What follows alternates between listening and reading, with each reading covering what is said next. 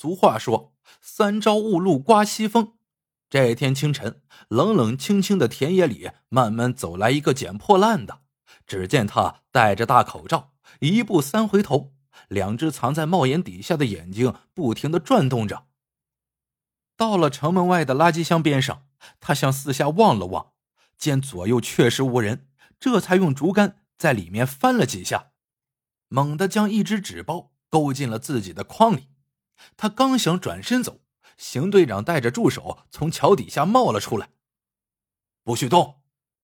邢队长一把拉下那人脸上的口罩，一看，竟是王老汉的侄子王金。审讯室里。王金倒是竹筒倒豆子，痛痛快快的做了交代。原来那天大雾天，王金也一早进城去了。他走到半路，正巧听见王老汉和汽车上的人说着话。因为雾比较大，没弄清是怎么回事，只是隐隐约约听到有人讲“不要再朝外讲”之类的话。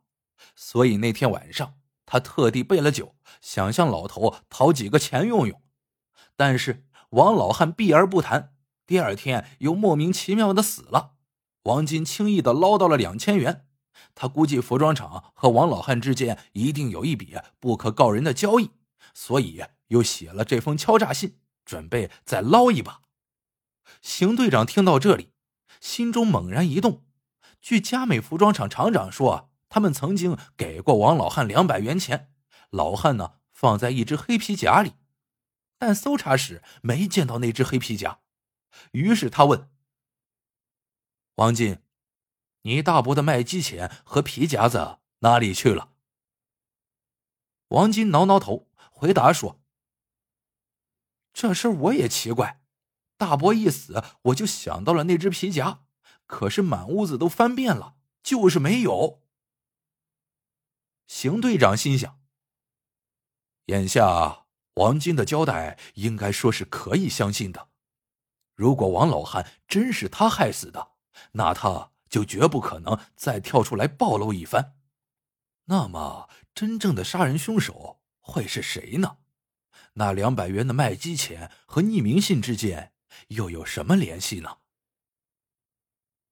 邢队长狠狠的吸了口烟，陷入了沉思之中。忽然。邢队长心里亮堂了。对，一定还有人在大雾之中看到了王老汉被车撞的这一幕。邢队长不动声色的问道：“王金，你进城那天看见过你们村的人吗？”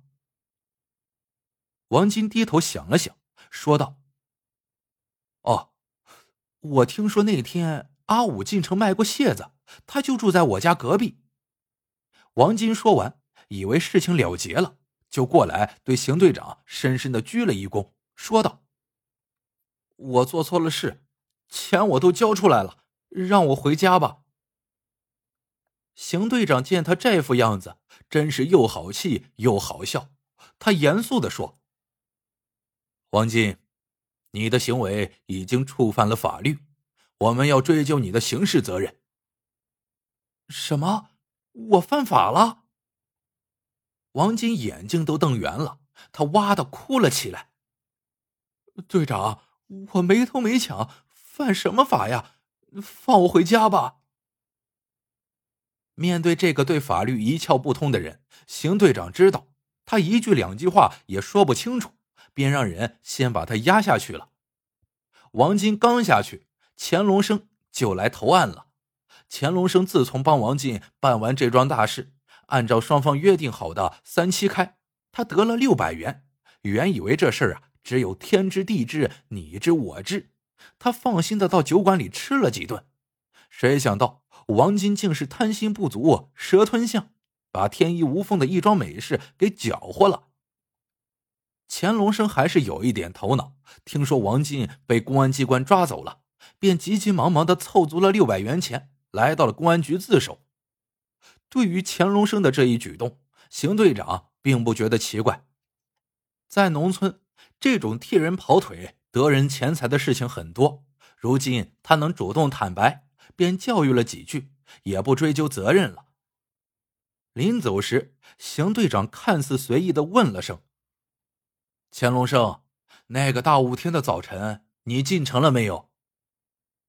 钱龙生挺干脆的说：“我进城去买饲料。”一路上看到了什么吗？钱龙生摇摇头说：“雾太大了，我什么也没看见。”邢队长送走乾隆生后，就把他交来的六百元钱送去做技术鉴定。随后，邢队长又轻声和助手打了个招呼，开着摩托车直奔王家宅，直接敲开了阿武家的大门。阿武见了公安人员，心里有一些紧张，他没头没脑的说了句：“村里人都说王老汉是被汽车撞死的。”邢队长笑笑问。你相信这种说法吗？阿武点头不好，摇头不是，只好尴尬的一个劲儿的咳嗽。阿武招呼大家坐下后，邢队长单刀直入的问：“阿武，听说那天早晨你也进城了？”阿武吓得连连变白道：“我是好人，可别怀疑我呀！我什么都没看见，我我。”邢队长想不到阿武会吓成这样，他好言安慰道：“阿武，你放心吧，现在不是那个时期了，我们绝不会乱怀疑人的。”阿武一个劲儿的揉着胸口，说道：“死无对证，说错了不得了。”邢队长见他话里有话，便趁热打铁道：“你那天进城时。”真的什么也没看见。阿武紧张的朝外望望，一个劲儿的摇头。人命关天，万一说错了，可要犯诬陷罪呀。邢队长有些心酸，他想：嗨，向公安机关提供线索和诬陷他人毕竟是两码事儿嘛。这也怪我们的宣传工作做的不够呀。在邢队长的耐心开导下，阿武终于说出了实情。邢队长，王老汉被车撞时，我确实没有看见，但那天我在进城路上，看见有个人影在大树下躲躲闪闪的，形迹十分可疑。因为雾大，我没看清那人的脸，但从抽烟的姿势来看，那人很像是乾隆生。快半夜时。我起床去给猪喂食，朦胧间看到一条黑影从王老汉家窜了出来，没等我看仔细就不见了。那个人走路的背影也像乾隆生，所以，所以，邢队长明白了。所以你给我们写了匿名信。嗨，你虽然胆小，但毕竟还是个有正义感的人呀。从阿武家出来以后，邢队长马上请来了佳美服装厂的厂长。他证实，就在这棵树五不远的地方，他的汽车撞了王老汉。很可能乾隆生目睹了这一切，但他一口咬定什么也没见过呀。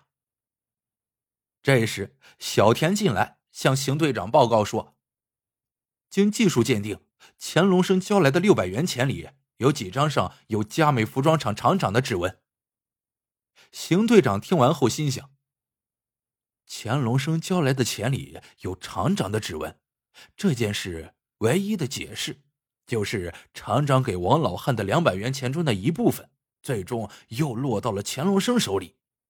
乾隆生有重大的杀人嫌疑。可是这个狡猾的狐狸，抢在公安人员之前，将一切杀人的罪证都消除了。”这一手真够阴险的，怎么才能找出足以证明乾隆生杀人的证据呢？邢队长陷入了深深的沉思之中。第二天清晨，邢队长带着助手直接来到了乾隆生家。这些天，乾隆生就像是热锅上的蚂蚁，坐立不安。他开了门，一看是邢队长来了。心里十分的紧张，但脸上却装出一副若无其事的样子，当邢队长单刀直入的向他指出有人看到他那天在王老汉被车撞时的现场，钱龙生心里发虚了。他眼看瞒不过去，就连声说道：“我该死，我该死，我说了谎话，因为我借了王老汉的两百元钱，我想赖账。”事情急转直下，乾隆生想，借钱赖账顶多是个批评教育的问题，况且王老汉已死，这真叫死无对证了。邢队长微微一笑，不慌不忙的问道：“那么？”你为什么把王老汉的皮夹也借来了呢？乾隆生吃了一惊：“什么皮夹？我根本不知道。”邢队长不露声色的点点头：“好，那我请你看一样东西。”说着，从皮包里拿出一个黑皮夹来。乾隆生一看到黑皮夹，脸色蜡黄，汗流如注。就像坐在针尖上一般，这个皮夹他最熟悉不过了。几天前，乾隆生上县城去买饲料，半路上他目睹了王老汉被撞的全部情景。自己这几天正好赌博输了钱，见王老汉意外的得了两百元，他当下就起了坏脑筋。晚上他摸入王老汉家，不料在翻寻皮夹时，老人惊醒了。乾隆生狗急跳墙。掐死了王老汉。正当他惶惶不安时，佳美服装厂的事故给了他消灭罪证的极好机会。死尸火化后，乾隆生便想到了王老汉的那只黑皮夹，这也是他大意了，认为事情做的人不知鬼不觉的，就不会再有什么事情了。哪知以后风声越来越紧，想再消灭罪证，已经没了这个胆量。一急之下。乾隆生就把那个黑皮夹放在了自己父亲的骨灰盒里，想不到竟会给公安人员搜了去。乾隆生一紧张，下意识的朝那个骨灰盒看看，突然间他的腰板又硬了起来。原来他发现骨灰盒并没有被人动过的痕迹。他狡猾的抵赖道：“邢队长，这皮夹我不认识。”乾隆生的一举一动，怎么能逃得过邢队长那双尖锐的眼睛？只见邢队长快步走过去，将那只骨灰盒摇了摇，掀开盖子一看，一只黑皮夹藏在了里面。钱先生顿时像被戳破的气球瘪掉了。为了试探真伪，找出乾隆生杀人的证据，邢队长想出了一条妙计，他让人凭着王金记忆的样子。做了一个一模一样的黑皮夹，乾隆生果然分辨不出真假，而把这个真的黑皮夹给暴露了出来。就这样，邢队长终于取得了乾隆生杀人的第一罪证。杀人犯终于受到了应有的制裁，那帮法盲们也按照错误的大小受到不同程度的处分。此刻，邢队长准备立即给县委起草一份报告。建议在全县范围内大张旗鼓的开展法治教育，让所有的人都知法、懂法、守法。好了，这个故事到这里就结束了。喜欢的朋友们记得点赞、评论、转发，感谢您的收听，我们下个故事见。